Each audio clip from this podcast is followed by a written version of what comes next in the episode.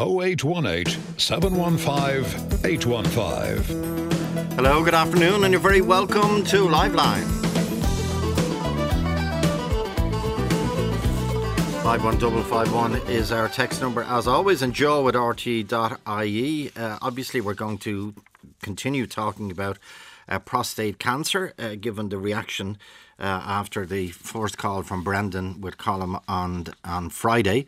Obviously, prostate cancer is primarily affects men over 50, obviously men, the people with a prostate, but also there would be other issues arising, which sometimes are of an adult nature. Now, I'm not saying you shouldn't let your, please let your teenagers listen if they're with you or whatever, but maybe for younger ears, you might be asked some questions that you might not be able to answer at this stage. But that is a, I just want to put that in. Jer, good afternoon. Good afternoon, Joe. How are you doing? Good. And you describe yourself as a 5-year prostate cancer survivor. That's correct. What was it like? Tell us how you were diagnosed and then what the experience of treatment was like. Well, the treatment I got differed slightly from the other guys who were on Friday that I heard, Joe. I had what was called ADT therapy, which is androgen deprivation therapy, or to the humans in this world, like yourself and myself, maybe hormone therapy would be a better one on that. And I had 39 treatments of radiation after that. Wow. Over what period were the 39 rounds? It'd be daily, 5 days a week, until I was finished. Now, they say, the health authorities say there are now less treatments, less rounds, so to speak, but they are of higher amounts. How did your 39 sessions go? The sessions went very well. Brilliant team in the hospital I was in. Luckily, I'm a morning person, so I was in the hospital for 7 o'clock in the morning for an 8 o'clock treatment. And your prep work is between 7 and 8 o'clock in the morning. You know how the machine is going and that, and you get into the system. Treatment itself, brilliant at the end of it. I was able to stop my hormone therapy. And my radiation therapy, they all stopped for me on the day I finished my last treatment. So that was the good news, and my PSA count was down to negligible, the lowest it could be, which is great. And side effects? Yeah, like everything, Joe, it doesn't matter if you're taking any kind of side effects and everything, and hopefully you don't get them. Yes, for me, I got a number of different side effects that others didn't get, thankfully, and likewise, other people got side effects that I didn't get, thankfully. But one of the things for me, Joe, was because of the androgen deprivation therapy, you enter a thing called menopause, is what I put a name on it, because it's the same as a woman, only a man gets it. The usual hot flushes, sweats at night, bit of aggression, things that I wasn't used to, and you know, things outside of your control. But the other side of it was, the positive side was, it was there purposely to shrink my cancer so that I could have a good target on the radiation.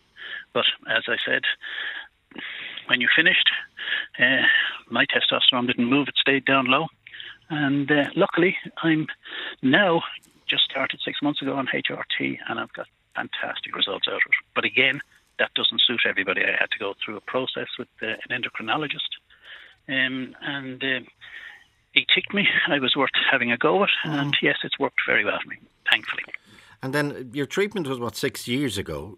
It started 6 years ago, Joe. I had a heart event, unfortunately, about a fortnight before I was supposed to have my biopsy. And in fairness, the urology department, I advised them so that the slot could go to somebody else to have the biopsy. And they picked me up from there, and I was diagnosed off an MRI. And I then had. And was the diagnosis? Was it? Were you worried about? Had you got symptoms of prostate? Were you worried, or it was, as we discovered on Friday, I think it was Brendan saying he was worried about skin tags, and said while he was there, the doctor said, we do your bloods, and that's how he discovered. Were you discovered through a routine? Yeah, no, Joe, just for everyone's benefit, I have a brilliant GP, and he had been, I was involved in agriculture, and I used to have blood tests every year for brucellosis and a thing called leptospirosis, and he added PSA into it when I hit 40. and he was monitoring my PSA, and I was having DREs, which is digital rectal exams, and they were all coming up perfect. Right. And now in the normal course of events, your PSA rises, and in my mid-50s, it started to rise too much, and he referred me off to a urologist. So, yes, I knew what the story was. And, Jerry, what was the experience like? What, was it a lonely journey, those 39 sessions? And, like you say, are you still farming? I hope you are. No, I've retired. Okay. But you were farming up to your retirement. Yeah. And farming can be a lonely occupation, can't it? Yeah, it can be, because you are working on your own. And also, when I had an outside job, I was self-employed in an outside job as well. But you're lonely. Inside in a radiation suite on your own, because the team come in, set you up and line you up for the treatment, and then they all leave, right? They can talk to you they can monitor you on a CCTV and talk to you through the speakers and that, but there's nobody else in the room other than yourself. And where you get comfort is you meet other people who are queuing up, waiting to get into the units to get their treatments. And coincidentally, at that hour of the morning, it tended to be men who were in for prostate cancer. Okay. And would your community, your colleagues, your friends, your extended family, would they know what you've gone through, and two, would they ask you about it? Because there is a bit of a taboo, isn't there, as was discovered on Friday, about prostate cancer. There's a taboo in a number of ways. But the first thing is, Joe, is the patient themselves. For me, anyway, I had to find out about this prostate cancer. Yeah. And for me, I hopped down to a Daffodil Centre when I was diagnosed, and I didn't want to talk to them. I just Irish wanted information. Society, and I just wanted information. I got an A4 envelope full of information, went off home and read it. Okay. And when my diagnosis was confirmed after the biopsy, back down again to the Daffodil Centre, and I said, right, I want to talk to somebody who's had this and is going to go through the options of procedures that I have been put forward to me, treatment procedures. So that was arranged on a peer-to-peer support, and a man rang me, and I had a discussion, and was very pleased with the information I received on how this person got on after the treatment, and they were actually a 10-year survivor. So, I was quite happy with that, and so happy was I, Joe, that I'd actually become a peer-to-peer supporter of the Irish Cancer Society. Brilliant. So, giving back to others who are coming up, and things are changing every day. And then when you explain, Jared, the HRT issue, you say it's made such a difference to you. It has, because testosterone is what the androgen deprivation therapy was, for want of a better word, killing, because prostate cancer is driven by testosterone. So cutting the testosterone was shrinking the tumours. And that's understandable from my perspective. But when you were finished, my testosterone didn't pick up, so it was affecting all sorts of other things, including my heart. I came into a diabetic situation, which I'd never had any reason to be in before. All sorts of blood issues. So I had been asking my oncologist, which I understood I couldn't, 2 or 3 years afterwards, and they said, look, hang on, Jer, hang on, see how you're getting on. So my own GP, I asked him there last year, and he referred me to an endocrinologist. And the endocrinologist had a massive big file on me, and sent by my GP, and then he brought me in and put me through a process, about an hour and a half, and then he said, okay. And to explain to you what the process included, Joe, and I'd be very careful because your audience, but I'm sure as a young lad in school you had a test where you were brought in and examined by a doctor before you finished primary school. It would be something like that, plus more. And anyway, he said, yes, you're not too far gone, so you're worth a try. You're a suitable candidate for the treatment. Now, understand that I had been given the new science by the endocrinologist on ADT therapy and patients and where the new science was. So this has changed in 5 years as far as I can see. It seems to be so yes, I'm a candidate. And the HRT made a massive difference. Oh, Joe, I had one particular blood which dropped by 28%, which was massive. It brought me out of trouble, you know, in 6 months. So for me, it's worked brilliantly. And it has, for want of a better word, rekindled my manhood, put it that way. Mm-hmm. I mean, a couple of the lads have said it there, and it's quite a common thing, ED and associated matters. And that for me, because I'm involved in a couple of support groups, with both I went to a place here in Cork called Ark House in Cork, but during COVID I was hooked in with Ark House in Dublin because they were doing Zoom training, and I was involved in research for our rehab after cancer and things like that. So I'm still involved in a couple of groups through Ark House in Dublin, and also involved in research on prostate cancer. Go on, yeah, sorry. No, stay with us, Chair. 51551 08748488888 is the voice message line. Ronan, good afternoon. Hello, good afternoon. Ronan, you have a lovely phrase here. Relax, it'll be fine. I'm cancer free.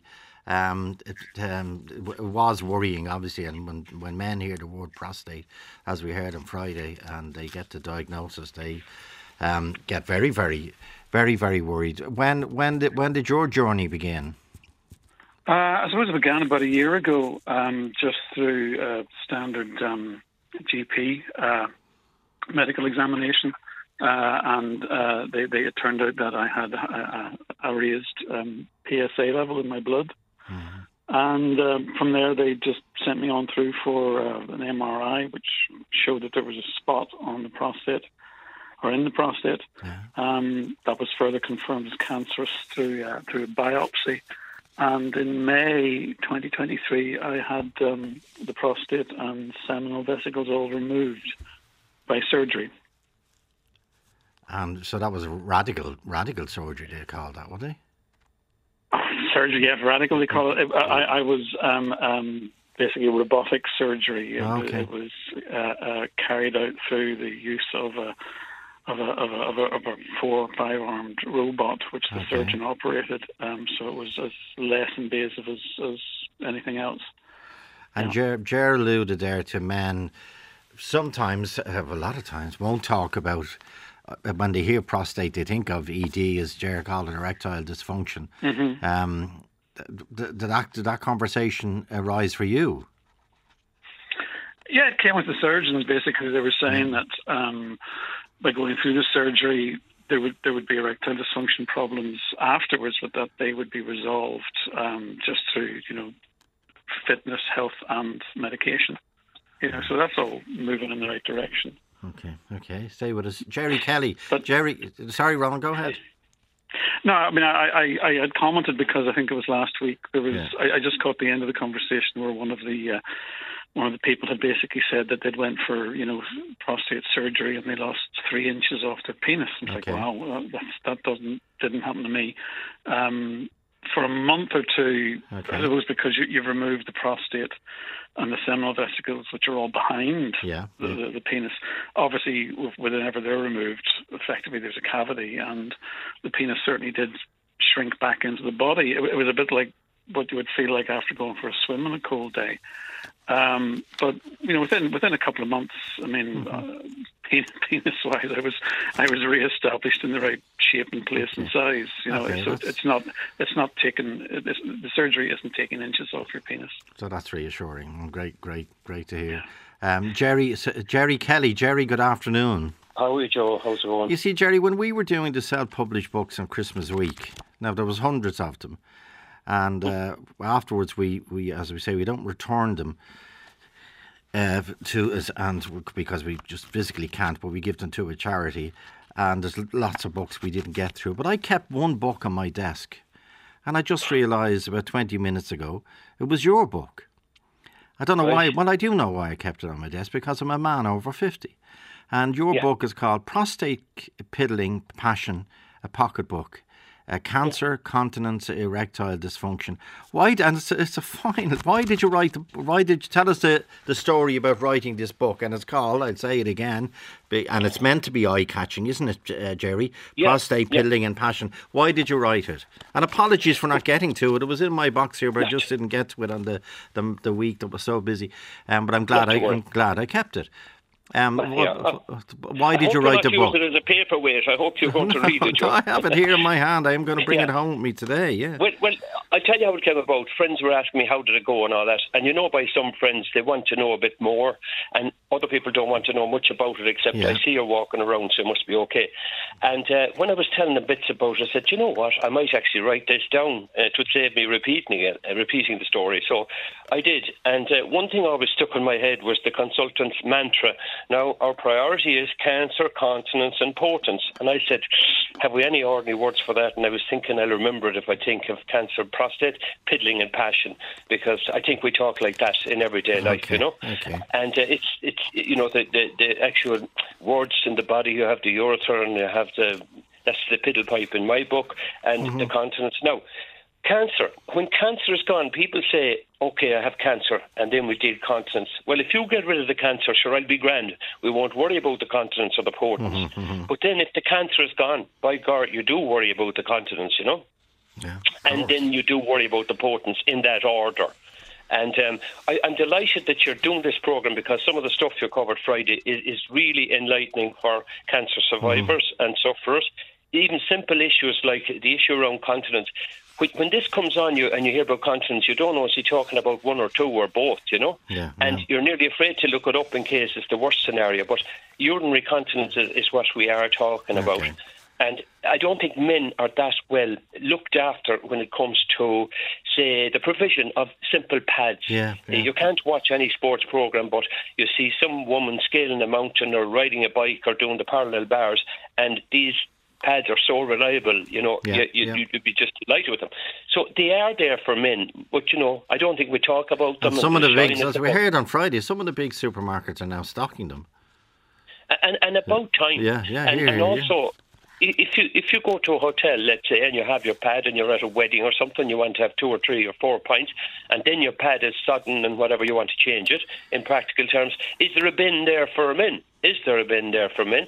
I don't think so, you know. And, you know, very rarely anyway. And that causes stress. You should be able to go to a wedding and enjoy it like anybody else, you know, and not have the fear, or go to a show and be able to sit there and watch a 2-hour show or whatever it is, and have comfort and dignity, you know, because you hate getting up, excusing yourself with a jumper tied around your waist for cover. You know? Now, your journey began, as you say, in the dedication to the book, because of the persistence of your wife, Maura. Absolutely. I give her great credit in that she nagged me to go to the doctor once the COVID restrictions were lifted. And I would say, you know, women have a lot of skin in the game here, Joe, in many senses of the word. And any woman listening should be looking at their older man, brother, husband, partner, whoever, and either nag him, drag him, or drive him to a doctor, because the key thing is early diagnosis. You know, I'm chatting to you. There are stories out there where someone didn't go at all, and they wouldn't. But I did go, raised PSA, phone call, raised PSA. What's that? Well, we'll do another blood test. And it was raised the second time, and then off to the urologist. That was the start of the journey, but he was very thorough in that he wasn't getting any reaction to the DRE test, which is the finger, and neither did the GP, but he said, we won't depend on that, we'll do an MRI, and then I won't depend on that, we'll do biopsies to be sure. And lo and behold, we had the shadow in the MRI. I had a choice of biopsies, either in one hospital where they did it through the bowel, out through the bowel wall, 1 in 50 risk of infection. I said, I don't like that. That's only 2 classrooms and 1 student. So I said, what are the risks with the other procedure in Dublin? He said, none. And I said, why is that the case? Well, in Dublin, they go in through what's called the perineum. It's the piece of skin between your, you know what it is, anus and between the anus and the scrotum. And it's a direct hit on that. And it makes sense. You're going directly in. And also, I did ask the person doing it, I said, what about the MRI now? Will you pay attention to that? Oh, she said, I'd be using that as my sat-nav, if you like, so that she could target her hits directly onto the shadowy area, you know? And and I have to hand it to you, your manual is very, very you really have demystified the language. You really as you are here this afternoon. Yeah, that was my attempt. Now, some people might think I'm a bit trite and you can't be that funny about something so serious. Okay. But I was reinforced reading a quote from Chesterton the other day where it said, "Hope is the power of being cheerful in circumstances we know to be desperate." And I take good cheer from that I haven't done any damage. But I have told my story in an honest way. I mean, these are the things that happened. While the biopsies were going on below, there was a lady up at my head distracting me talking about golf, and I was very impressed that she thought my muscles gave that impression, but she just said it was the tan in my legs afterwards. Okay. But when the conversation was over, all the plucking of the biopsies was over, and I didn't find that a terrible experience. And then I had to look forward to the prostatectomy, the radical, and I never Googled anything while I was going through the journey. I never did, and I suppose I didn't want to know some things, and I knew my wife was at my arm, who'd be very good, qualified nurse in three areas, and she wasn't saying much. I think she was trying to give the impression I was making decisions, when in actual fact she was doing her own puppeting, if you know what I mean. In which case, I ended up, as opposed to every person has their own story in this, and their own story is the real story. And my real story was that I went for the radical prostatectomy, meaning cutting it out, because where I had the cancer, it was too near the pedal pipe. If I went for radiation there, damage could be done that wouldn't be easily repaired or even possible to repair. Okay. So, ballet in the belly. Well, ballet in the belly. Oh, yeah. I did. Okay, I didn't. I'm not telling a lie. I did then a few nights before, I did look up a video about a radical robotic prostatectomy, and obviously it was somebody else somewhere in the world. Yeah. And I watched. Now I clenched my ties together fairly tight. I didn't want to frighten anyone, and I had a good look at it. And lo and behold, I was watching them every step of the way, because being a former teacher, I'd be apt to correct him if he made a mistake. And lo and behold, he had done everything, but he hadn't taken out the prostate. It was lying around inside in the tummy. And I said, ho, ho. And then here he comes with another claw, goes in with a Ziploc bag, pops it into it, zips the bag, takes it out. And I said, fair play to you, well done. 10 out of 10 for that. And the next thing, I was happy enough with that, because it looked like ballet in the belly. It was, there was nothing about it frightened me. And the precision there, I said, if I had that tool at home, I'd be able to thread a needle, no bother, because you can zoom. You know what I mean? And of course, threading a needle is very like the last word in the book as well. Yeah. And what was the actual process like? The process, you're lying on a tilting bed, so that you're kind of upside down almost, so that your other organs get out of the way, and giving the consultant a chance to work then with, you know, push their liver up out of that, and the stomach and the bowel, and get out of my way. And 4 or 5 hours. They told me I might have a fat face when I wake up after it, you know, or a swelled head, but not really. I didn't. I had grown a beard at the time to disguise the fact I had prostate cancer, and people were more engaged with the beards and the work down below. And actually, that's something else, Joe, I recommend. When you get this, you should look up as well as down, because when the doctor said to me, you're going on some journey here now, you know, I've probably taken it very lightly. And she said, this is going to be some journey. Oh, then I sat up a bit and took interest. And I said, look, if I am, I said, is there anything you can give me to kind of help along the way? Yes, there is. So there and then she wrote me a script for antidepressants, which I took. And I think I'd recommend that to anybody to ask anyway, and the doctor decides. But you know, if you have a broken wrist, you'll get a plaster on it. If you have a broken leg, you'll have a crutch. And I think if you get kind of a shock like this, you should have help as well. And it's there, but you maybe have to ask for it or agree to take it, and just to give you a little bit of a lift as you go through a tough old time, you know. Yeah, okay. Stay with us, Jerry. And I take your point about Maura and Maura's persistence, but also hopefully these conversations over the last few days will encourage men to talk about it, and that they are talking about it, and encourage men to encourage other men to actually go and get the annual bloods or the various tests. One of them is very straightforward that your medic can do. Stay with us. Joe at RT.ie. Talk to Joe on 0818 715 815. Talk to Joe on 0818 715 815. I must state that this is not a medical journal, and the account within this booklet is merely a description of my personal journey. And that's from Jerry Kelly. Jerry, where can people get your self-published book? JerryKellyCork.com. Or printmybook.com, or there's a string of shops along East Cork here that would have it as well. As the famous shop, what's that? Charlie Byrne Shop and Go. Yeah, it? Absolutely. Yeah. But, do you know what, Joe? I have to tell you this, though. The majority of buyers, they like to buy online, because I think holding up a book in a shop about prostate is equivalent to buying a condom years ago. They're embarrassed. Well, they put it down and they get two tubes of toothpaste in case anybody thinks they have it. Do you know what I mean? Hopefully that will change. Printmybook.com, JerryKellyCork.com, and you can buy it online. Highly, highly recommended. And as I say, a bizarre coincidence. It was the only book I left on my desk on the Friday before Christmas Eve when we left here. Jerry Kelly, well done, and thank you so much for sharing that story. John Farrelly, Jerry is in Cork, John is in Dublin. And I know it's your birthday next week. You tell us you're 68. Congratulations. Thank you, Joe. When was your original diagnosis, John? Back in 2014, I had been dealing with getting tests every 6 months for bloods for another thing, and then the PSA went up a little bit, and then it was recommended that I go and see an oncologist. And then when he looked at me, he says, we'll do a biopsy.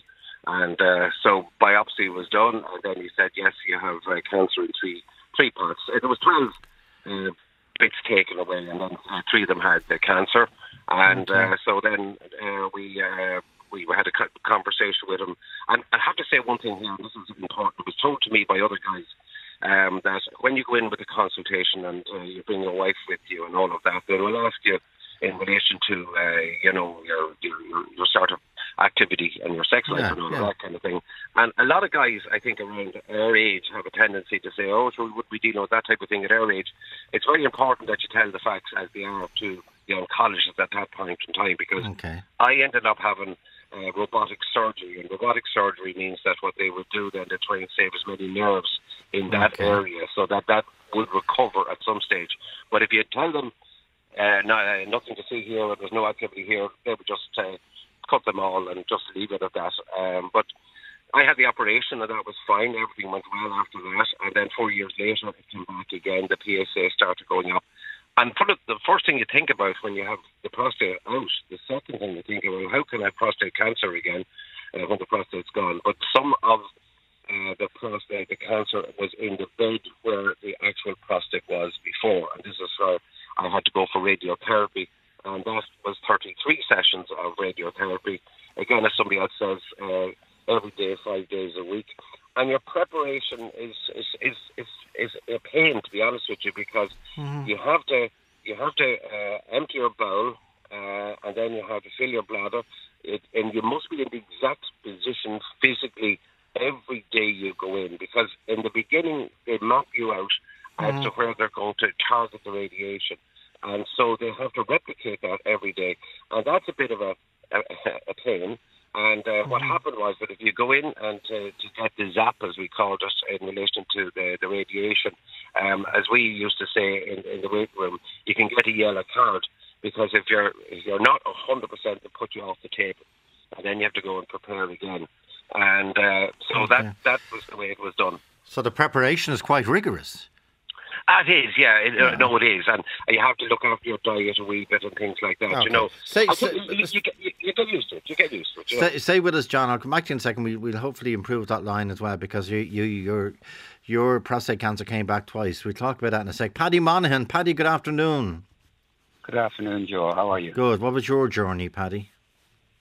I had prostate cancer about 10 years ago, and I had radiotherapy treatment for it, and it has been very successful. And you know, I'm still in remission, and that's 10 or 12 years ago now. So there we are. And how was it diagnosed initially, Paddy? Well, when I retired, I would have been about 65 when I was diagnosed. Okay. And I had kind of promised myself after I retired that I would have annual checkups. Well done. Kind of stuff. Well done. Because at that stage, you know, 10, 12 years ago, technology has improved so much since that, you know, and there wasn't that much emphasis on it as there is now, and knowledge and that kind of stuff. So. I was having the PSA tests on a regular basis, you know, yearly, and everything was fine. And then my GP said he would do, you know, a rectal examination. Yeah, digital examination along with the PSA, just to be sure. And the digital examination takes a matter of seconds and is not as it's not as invasive as people think it is. The name I put on the story I wrote about it was it only takes 10 seconds. Yeah. And it's something that a lot of men might be embarrassed about, but I had it done anyway. And he was suspicious of, on one side of the prostate, there was what he called a bit of hardness, he thought it was, and he said it should have been investigated. So I made an appointment with a urologist, and he confirmed his suspicion, and then I had a biopsy, and it's confirmed that I had a couple of small tumours on one side. Put me on to an oncologist and had, I think, about 40 sessions of radiotherapy, and, you know, it worked out fine. Paddy, what was the treatment then? Well, that was it. I had external beam radiotherapy, and I had about 40 sessions in and out of instance, for, you know, for 5 days a week for about eight weeks. As we heard from who was it, Jerry earlier on. And how are you now? Oh, I'm perfect, really? You know. Well, I'm. I know. Don't ever say that. Plenty of other issues. I know. Prostate-wise, I'd be fine. But you know, there's always something waiting around the corner for us. Well, in that sense, Paddy Monaghan is perfect.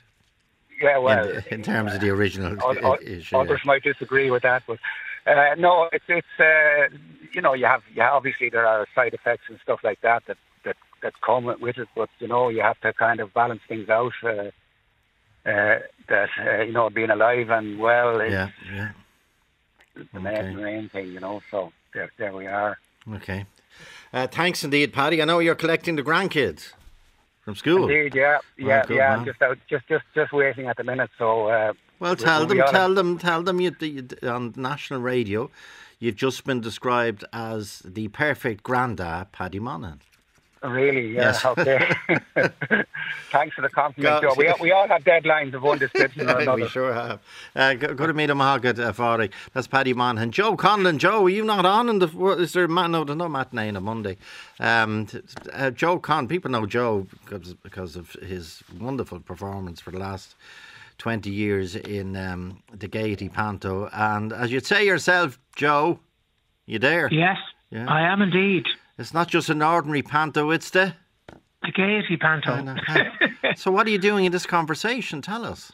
So I was an advocate for men's health and prostate cancer when I was diagnosed with it 4 years ago. Wow. And I've always been very vocal about men's health, Joe, and going to their GP and getting their MOT, because men in this country aren't great at it.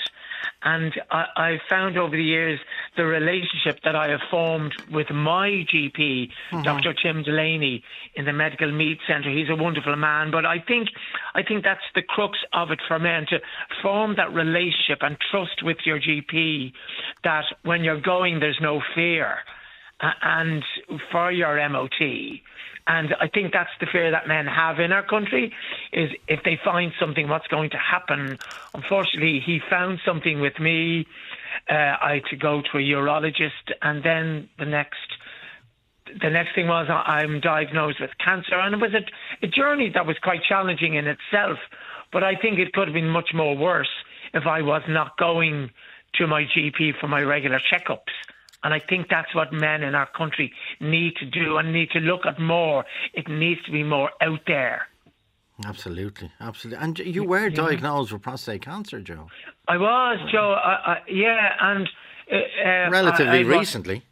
Yes, absolutely. And touch wood, I'm doing great. And I was well supported by the medical teams in Vincent's Private, Ray McDermott, Jared McVeigh. They were great people, and the urology team. And I was on chemo tablets and radium treatment. I had radium treatment for 8 weeks, for 5 days a week. I was part of the process of it, and I think the acceptance of it. You need to accept this, and you need to go on that journey, and hopefully the outcome will be a bit more fulfilling and a bit more rewarding. And it was, challenging, and the regular procedures and interventions that you take on. But the outcome was, it's great now. I just do my regular blood tests and every 6 to 8 months. But I think the crux of this call for me personally is that men, because I sometimes do Instagram pages and just shout outs to men out there. Go to your GP and get your MOT. They talk like 2024, I'm going to do this, I'm going to do that, but they don't talk about going to their GP and getting their blood tests and getting their heart checked and all that, because of that fear that men have. Yeah, I did when I went, when I went to Dr. Tim, he was great, and he just casually said, "Can I just check your prostate?" And he did an internal examination. He said, "Yeah, so just let me follow this through." And thank God he did, He's a great GP, but I've found over the last couple of years I have a great relationship. I think that's the word that's important for men, is to form that relationship with their GP, and trust. Trust is very important. Okay. I take your point, and it's a good time to make that resolution. I will get the blood test. I will ask the next. I will ask the doctor to do. How is your PSA and all those things that. And they Joe, find look, the I'm looking at the dates, because you were on the Gaiety. You've been on the Gaiety for a long time, but at Christmas and indeed into January, and I heard the ad this morning. I think you're on now till January 20th. Is that right? God, your ads are ads are very effective on radio. But Joe, were you performing while you were going through treatment? Yeah, I was. So what happened with me was when I was diagnosed, I got the call about Aladdin. So I went in and I had a meeting with my production manager, Leo McKenna, and I said, look, I have an issue here and I need to talk to my producer, Caroline Downey. And so I talked to both of them, and the only words out of their mouths were, what can we do for you? How are you? How can we help you? And there was no help or anything. I just got on with it. Now, I did, between some shows, go over to Vincent's and get my bloods done and get my regular checkups. Okay. And went back to the theatre and had a rest and a bit of food.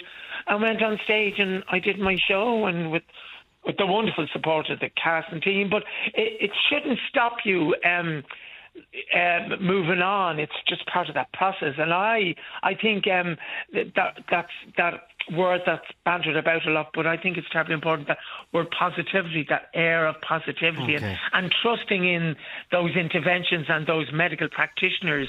I remember a lovely lady in the Daycare Oncology Award in St. Vincent's, wonderful people up there. Anne-Marie was her name, and she knew by me on my first day there, going, "Are you okay?" And I wasn't okay.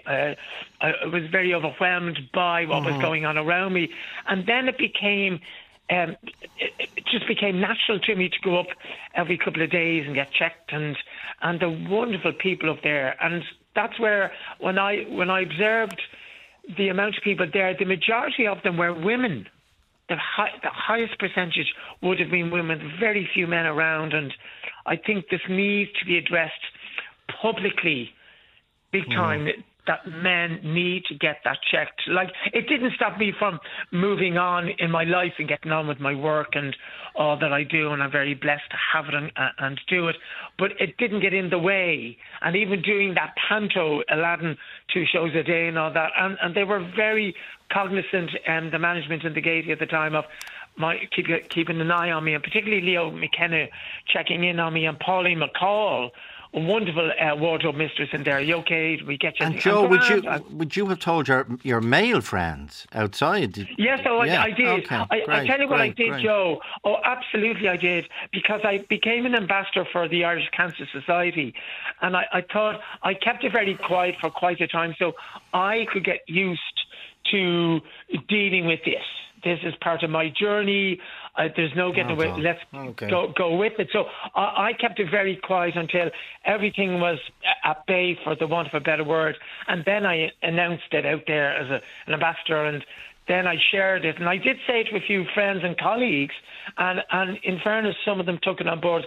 I've done that. I've gone and got checked. And that was great. Well done. But that was a small percentage. I think we need to get a bigger percentage of men doing it, Joe. OK. Well done. Remember, this is no ordinary Joe. It's the Gaiety Panto Joe Conlon. I wasn't on about that now. I know you weren't. I know, right. See, I'd recognise you now. Of course, I'd recognise your voice anyway. Yeah.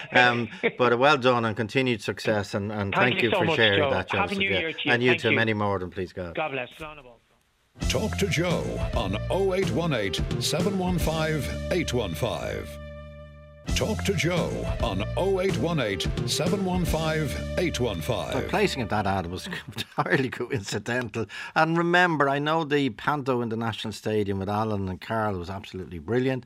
The one in the Olympia got incredible reviews. Duffy Circus, their Christmas show, got fantastic response up in Tala. And remember, a lot of amateur groups around the country, they put on their panto after Christmas. And I think Peter Pan is still on in the gate. That was their Christmas offering. So that did well too. But remember, all around the country, your local panto. Now back to the issue that thankfully men are talking about. Mike Quinlevin. Mike is in County Clare. Mike, good afternoon.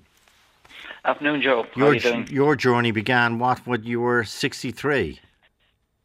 4 years ago, I cut my finger and it wouldn't clear up, so I phoned up my local GP looking for an antibiotic. Mm-hmm. And I thought I was fit and healthy otherwise, and he insisted on doing a blood test. And it showed up, I was feeling fine otherwise, and it showed up PSA. I'd never heard of what PSA was at the time. And he said, we need to investigate this. So it turned out, going on a couple of weeks, I was sitting in front of a consultant inside the Rapid Access Clinic in Limerick, and kind of all of a sudden your world gets blown out when you're told you have cancer. It's every thought process goes out the window. Yeah. So my wife was there with me, and we kind of like, oops, and he could see that my... You know, this wasn't. I was fit and healthy and all the rest, even still doing a little bit of competitive stuff for the fun of it. And it was a bit of a shock to the system, put it that way. Anyway, going on, I was proposed for surgery. You've heard about it, the... robotic surgery, and but of course COVID happened in the meantime, and that would pay to all the schedules and everything. So I eventually got it done on August weekend in the Galway Clinic. And but that was the end of the story for me, at least, because my PSA had not gone to zero afterwards. So I was put on hormone therapy, and after that, following that, I had a good few sessions of radiation therapy as well. And, of course, all the after and side effects of all of that. But, I'm off medication at the moment. I'm on some supplements because especially the radiation does, hormone does, you've heard all about it, the sweats, stuff like that. I think you're gone there, Mike, because I wanted to go into that because it was raised earlier, how you deal with the sweats and the tires. We'll get Mike back in a sec, don't worry. Tony, good afternoon. Hi, Joe. You say I'm a cancer survivor. When did your journey begin? I was diagnosed in 2016. Okay. And was that a routine visit to the GP, or was there worries? Well, first of all, I just want to give you a little background, which the researchers seem to be something that was unusual, in that there are four brothers in my family, and we've all been diagnosed with prostate cancer. And my eldest brother was the first, and then a brother younger than me was the second, and then I was the third, and then more recently my younger brother was diagnosed. But I would have been very aware of prostate cancer and the implications of it. So I think we would all have been making sure that we had PSA tests done regularly, particularly when we reached.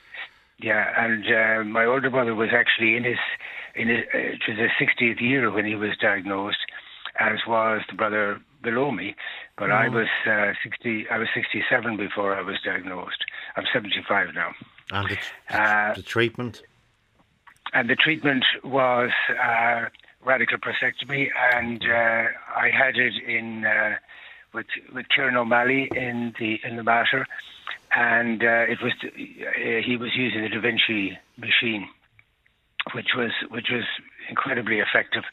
And as somebody has referred to earlier, there the option of having nerve sparing. In other words, the nerves that affect erectile function. And in my case, unilateral nerve sparing was the option that I went for, because on the other side of the prostate, it wasn't possible to do that. But I was lucky in that the cancer hadn't spread outside, as was described, the capsule. So there was no tissue in the vicinity that was affected. So as a result, it was presumed to be incredibly effective, and I've had absolutely no problems since, Joe. I mean, if you look at my abdomen, you wouldn't notice that I've ever had an operation. Now, just to give you some details, following the procedure, it's kind of a little difficult to appreciate this, because you think that everything is fine, because you look at your abdomen and there's some holes where the instruments went through, but there is an incredible amount of healing to go on inside. Okay. So it takes some time. So I had a catheter in place when I came home. Just one other thing. I went in on a Wednesday, and I was back home having my dinner on following Friday. Right. So it was there's very little time in hospital. So alarm bells, and you've read it up, as you know, father or siblings, brothers, obviously. My father, big alarm bells. Absolutely, my father died with it.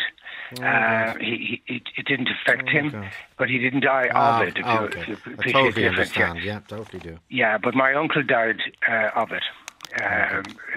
On my mother's side, so we had it from both sides, and there has been proven to be a genetic link, but it isn't as precise as, say, for prostate cancer. Breast cancer. But just to mention that following the procedure, then the incontinence is a major problem. Okay. And it took me about 6 weeks to get back to normal. Okay, but you did get back to normal.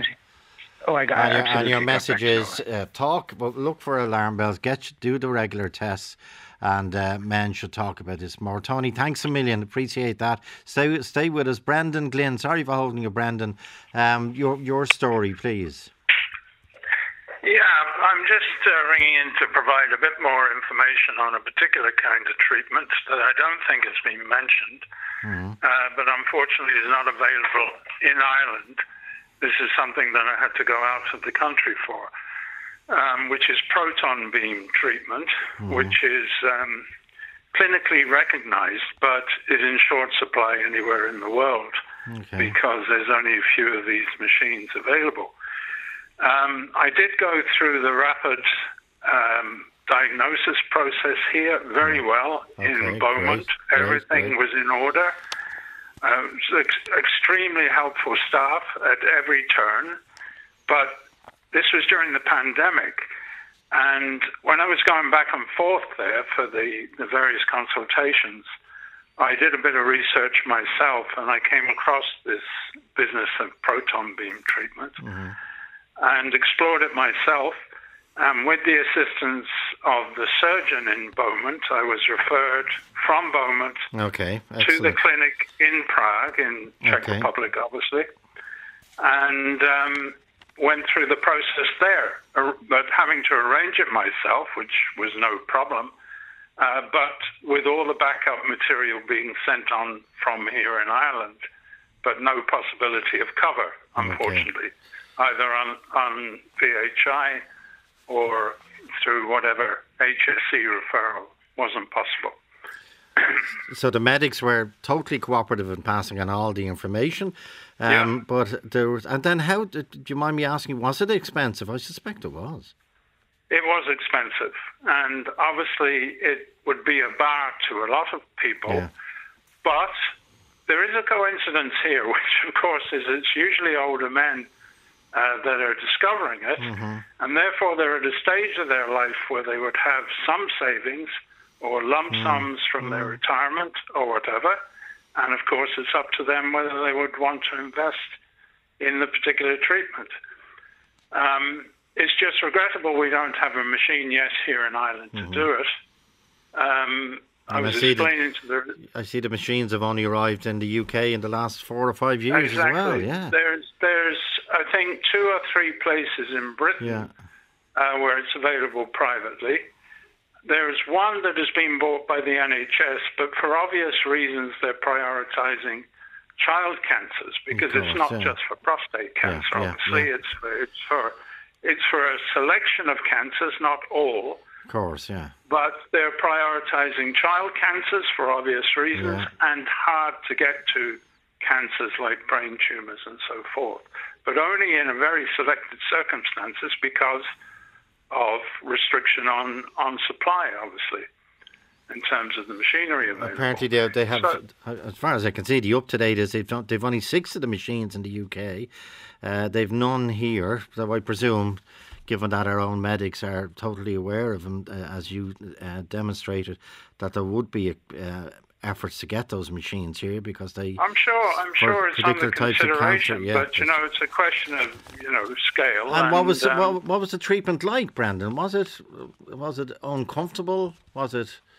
Absolutely not. Oh, great, no, great. It was 5 sessions over 2 weeks in Prague. The centre is a private centre, but the staffing is done by Charles University staff, which is the second oldest university in Europe, and the scene of that very unfortunate incident the other week. Yeah, but a very established university. That's where the professionals come in from to this private centre. So I went through 5 sessions over 2 weeks, periodically over 2 weeks. No sensation whatsoever. You're just lying on a trolley and, the machinery goes around you. Sure. And, the only...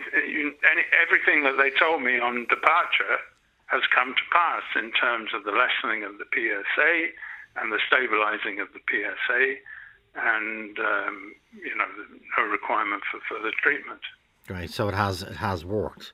And Brendan, is there? I'm conscious well that you were 2 weeks in Prague, maybe longer. Is there a ballpark figure, just in fairness to our listeners, about what that would cost? Well, I could give you a figure, but I don't want the figure to be the focus of attention. Obviously, people's circumstances differ. And it would only be available to people who decided that they could invest in it, but their circumstances might allow it or they might not. The most important thing about the information is that it is a new treatment, relatively new treatment, that is becoming more available worldwide and is therefore offering hope to more people worldwide. Yeah, great. Particularly in the extreme circumstances of child cancers, for example. Yeah, I see that on the list.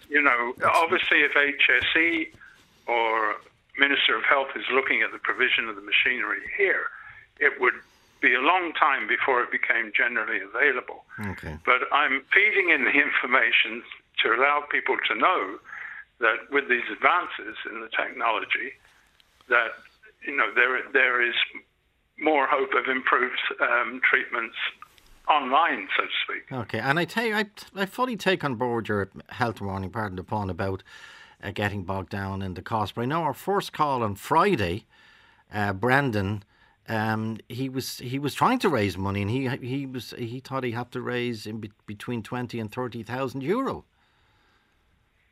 For proton beam, was it? For treating the blood. Yeah, I didn't know that the proton beam thing had been mentioned on this program. No, it wasn't. No, not that particular phrase. No. He would be about correct. Yeah. Yes. Okay, Brendan. Well done. Sean, that's Brendan Glynn. Sean, good afternoon. Cruiskeen, County Clare. But you had a procedure this morning. I did, sure. Yeah. How are you doing? Good. How are you doing? They're a lot better than I thought I'd be, to be honest with you. But anyway, what was the procedure? What I had, Joe, I haven't been diagnosed with prostate cancer yet, but there was biopsy done. But I had a very large prostate, mm-hmm. So they did a prostate reduction. Ah.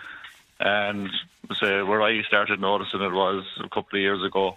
Was having trouble, with a stream going to the toilet and that. But yeah. As that progressed, for me it was the lack of sleep. Been up 2 or 3 times a night. It was starting to drive me mad. Yeah.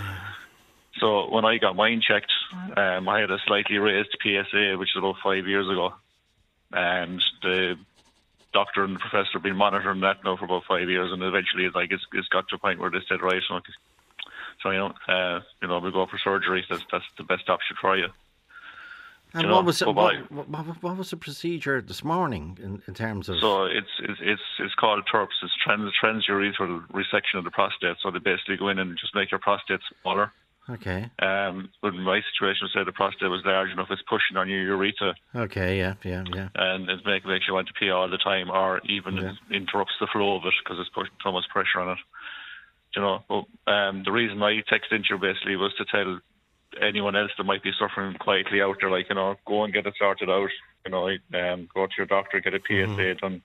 I've met nothing but lovely people, from the professor to everybody, the office staff, they're all professional, they're all very courteous, they're all knowledgeable, so there's nothing to be kind of embarrassed about or worried about. Okay. I just wanted to let people know that they could, And did you have to prepare last night? By the way, did you sleep last night?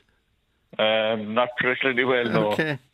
No, but sure that'll be the same as most nights lately anyway. Okay. So I'll get a good night's sleep tonight out of it. And I presume it was was it local? Obviously you're talking to me. It's a local anaesthetic, I presume. No, they knock you out for about an hour or two. Yeah. Oh, so just funny, as I came around, I love listening to radio, so I put on the radio just as your show was started, and you were talking about prostate. And I said, you know what? No, I said, there's a reason I woke up. Brilliant. Brilliant. Yeah. Okay, so it's done, and the hope is obviously that it won't, but the hope that the results will be. Well, hopefully the biopsy is clear, which he didn't think there was anything untoward in it anyway. But just to give me back quality of life, going to a match on a Sunday and having 2 or 3 pints, I'd have to nearly run home, Yeah. So hopefully give you back a bit of quality of life. There is plenty of treatments out there, and medication works as well for quite a while. So. Okay, well, onwards, and hopefully that journey, this stage you've gone through this morning, and you're through. Hopefully, that will be a clear road ahead. It's only mild discomfort afterwards. Yeah. Joe, that's all there is. There's nothing. And can you? I presume you have to lie down for the next few hours. Have you? I'll be in the bed for the day. Okay. And I'll be here till Thursday, I think. Okay. And then you can't lift anything for a few weeks afterwards. That's a small price to pay. But you sound good. I just wonder what it'd be like waking up from the general anaesthetic to hear Liveline in your ear talking about the issue that you had. Yeah, I know. Yeah, so it's a bit surreal, all right? I just go through that.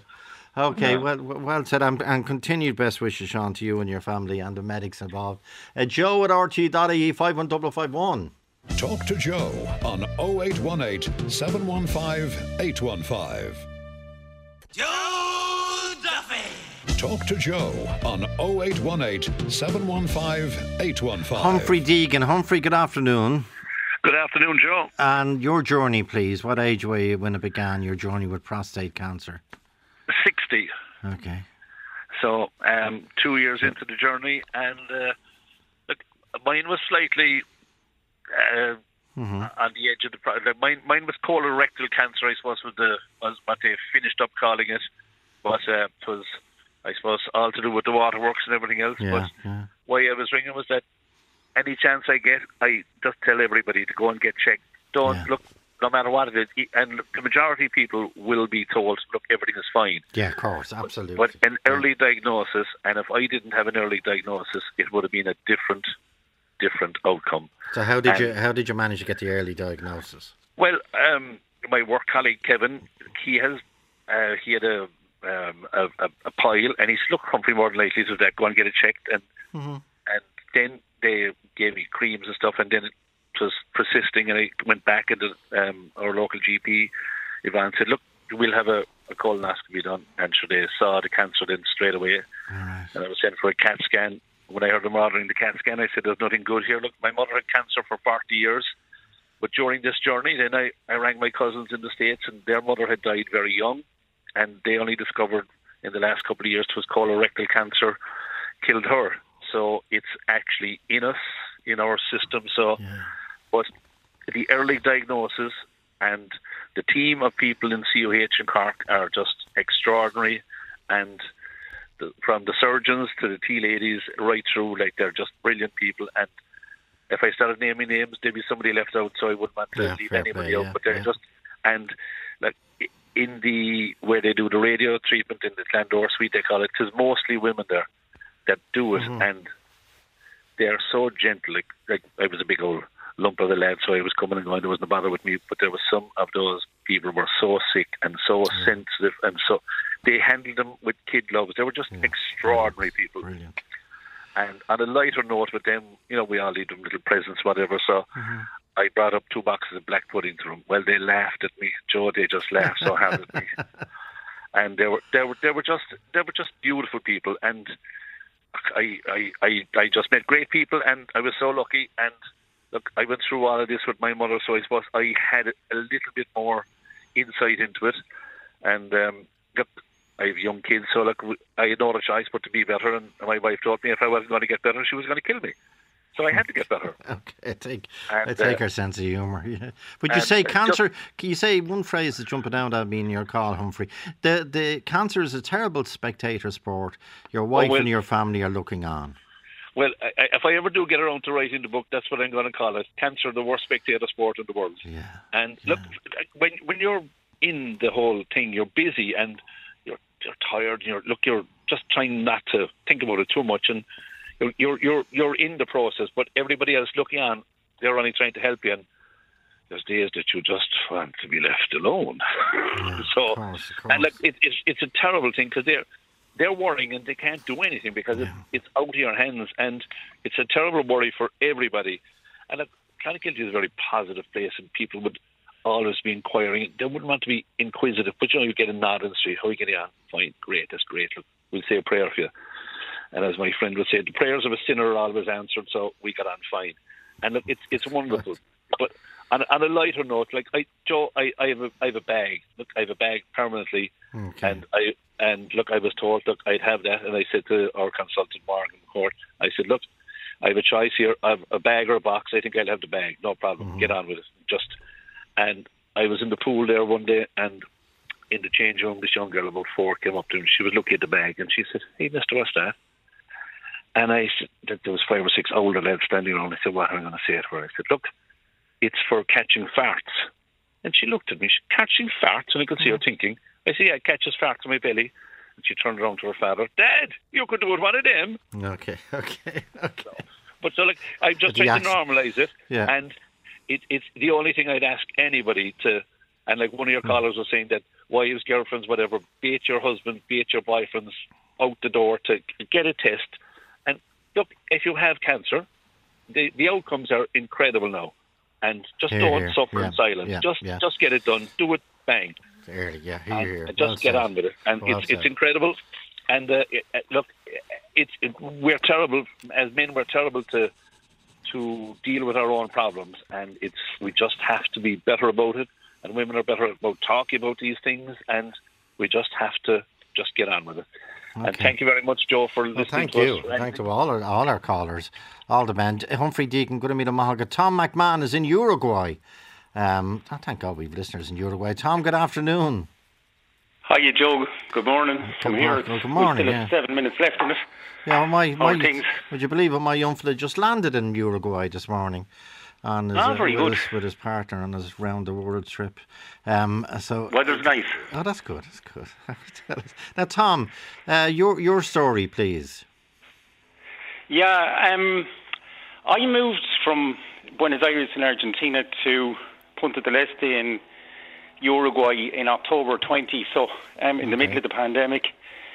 And about 6 weeks later, I was trying to join, like, the equivalent of the VHI. Mm-hmm. And they said because I was 50, I just turned 50 during the pandemic, that I had to do a battery of tests. Okay. So one of them was a PSA test, and I got a phone call 48 hours later, and I knew that wasn't good. And they said to me, "There's a problem with your test. Can you come in and speak to us?" So they said, "Look, your PSA is very high. We can't insure you, but you need to speak to your oncologist immediately." So this was very awkward because my medical insurance was in Argentina. But anyway, my oncologist in Argentina was monitoring me. And finally, in July, it kept rising. He wanted to see what it stayed stable before doing a biopsy. And it didn't. It kept rising. So in July 21, they did the biopsy in Buenos Aires. And I had two significant formations of cancer in the prostate. They gave me a Gleason score 7 in terms of the aggressiveness of this cancer, and they said that it was quite close to some. Now, look, I'm the worst at biology, but to some nerves, I think, that are to do with the lymph nodes, I think, running through there, and that it was going to require removal. So it was radical, the solution. Mm-hmm. I had a life assurance policy that had a serious illness payout on it. So I got operated on in October 21 in Orlando, in Advent Clinic there. And, I came back, and it was fine. I was recovering pretty well. I got married in Buenos Aires a month later to my long-term wife, who she was my wife long before that anyway. But... in February 22, so that'd be 6 months after the prostate, my PSA started to rise again. So I did radiotherapy. I did 39 sessions in Buenos Aires on my own during the pandemic, which wasn't great. And but I did it. Quite a lot of side effects from that. I found that really hard. And then in February of 23. My PSA started rising again, and we monitored it because I did a lot of CT scans in South America. I didn't want to start hormone therapy because I just felt that by the time I'm 53 now, by the time I developed resistance to the hormones, I'd be planning my checkout in my early 60s, and I just felt that wasn't my life story. And having done some research on it, I wanted to do chemo, but I needed to find the cancer to do chemo. So I have a sister who lives in San Francisco, and she used her network to get me in touch with a patient advocate organisation there in the States. They got me in touch with the Mayo Clinic and the Dr. Kwan in the Mayo Clinic, and they said that they'd look at me. So I went up there for the scans, and they're using some interesting new tracers. They found 2 tumours on my lower spine, and my lymph system is quite infected with prostate cancer. So I'm currently halfway through a series of 9 sessions of chemo. It's the chemo's going fine, actually. Brilliant. It's not the worst thing that's ever happened to me by any manner of means. The really interesting things about my prostate cancer experience has started since then. First of all, in Uruguay here, because it's a really small country, it's 3 million people. everybody sort of knows everybody through a connection. It's like what Ireland was like 30, 40 years ago. Mm-hmm. And I got in touch with these ladies who do, they're like an NGO, and they give you frozen hats for your chemo sessions, all free. And that's been really good. Now, the pain of that is crazy when you put them on, but I haven't lost any hair. So I have lost, like, my facial hair is nowhere what it was, but my hair is great. And then I was talking to a friend of mine, and he said to me, you should be talking to the guys that do the medicinal cannabis. And he put me in contact with a friend of his, and I spoke to him. And there, because cannabis is legal in Uruguay, you can have 6 plants in your house as long as you're not growing for commercial purposes. Okay, so that's... this is like an underground NGO. Okay, so that gives, that helps. I'm just a bit over... I'm just a bit stressed for time here, Tom. Sorry, Joe. No, not at all. Things are looking good. I know it's a challenge. Well, I'm positive by nature anyway, Joe. So, you know what I mean? The things I feel great, which is the main thing. And, you know, to hear some of your previous callers talking about taking antidepressants, it's like I've spoken to really top-level medical professionals about this, and they're saying the medicinal cannabis that I'm taking, what it does is it gives you appetite, it suppresses nausea, it helps you sleep, and it stops you worrying. Okay. And there are 4 things that all cancer patients, in my opinion, should have access to a drug to do that. And it's not 4 drugs, it's 1. Okay, and it's all more information. Thanks indeed, Tom, and kind regards. That's Tom McMahon in Uruguay. Talk to Joe on 0818 715 815. Joe Duffy! Talk to Joe on 0818 715 815. Thanks again to all our contributors, and of course everyone, I think everyone without exception, went through a medical professional, so well done. Back tomorrow, 1:45, Sean O'Gorman produced, Ray Darcy is next. 0818 715 815 stays open until 3:15pm or email joe@rte.ie.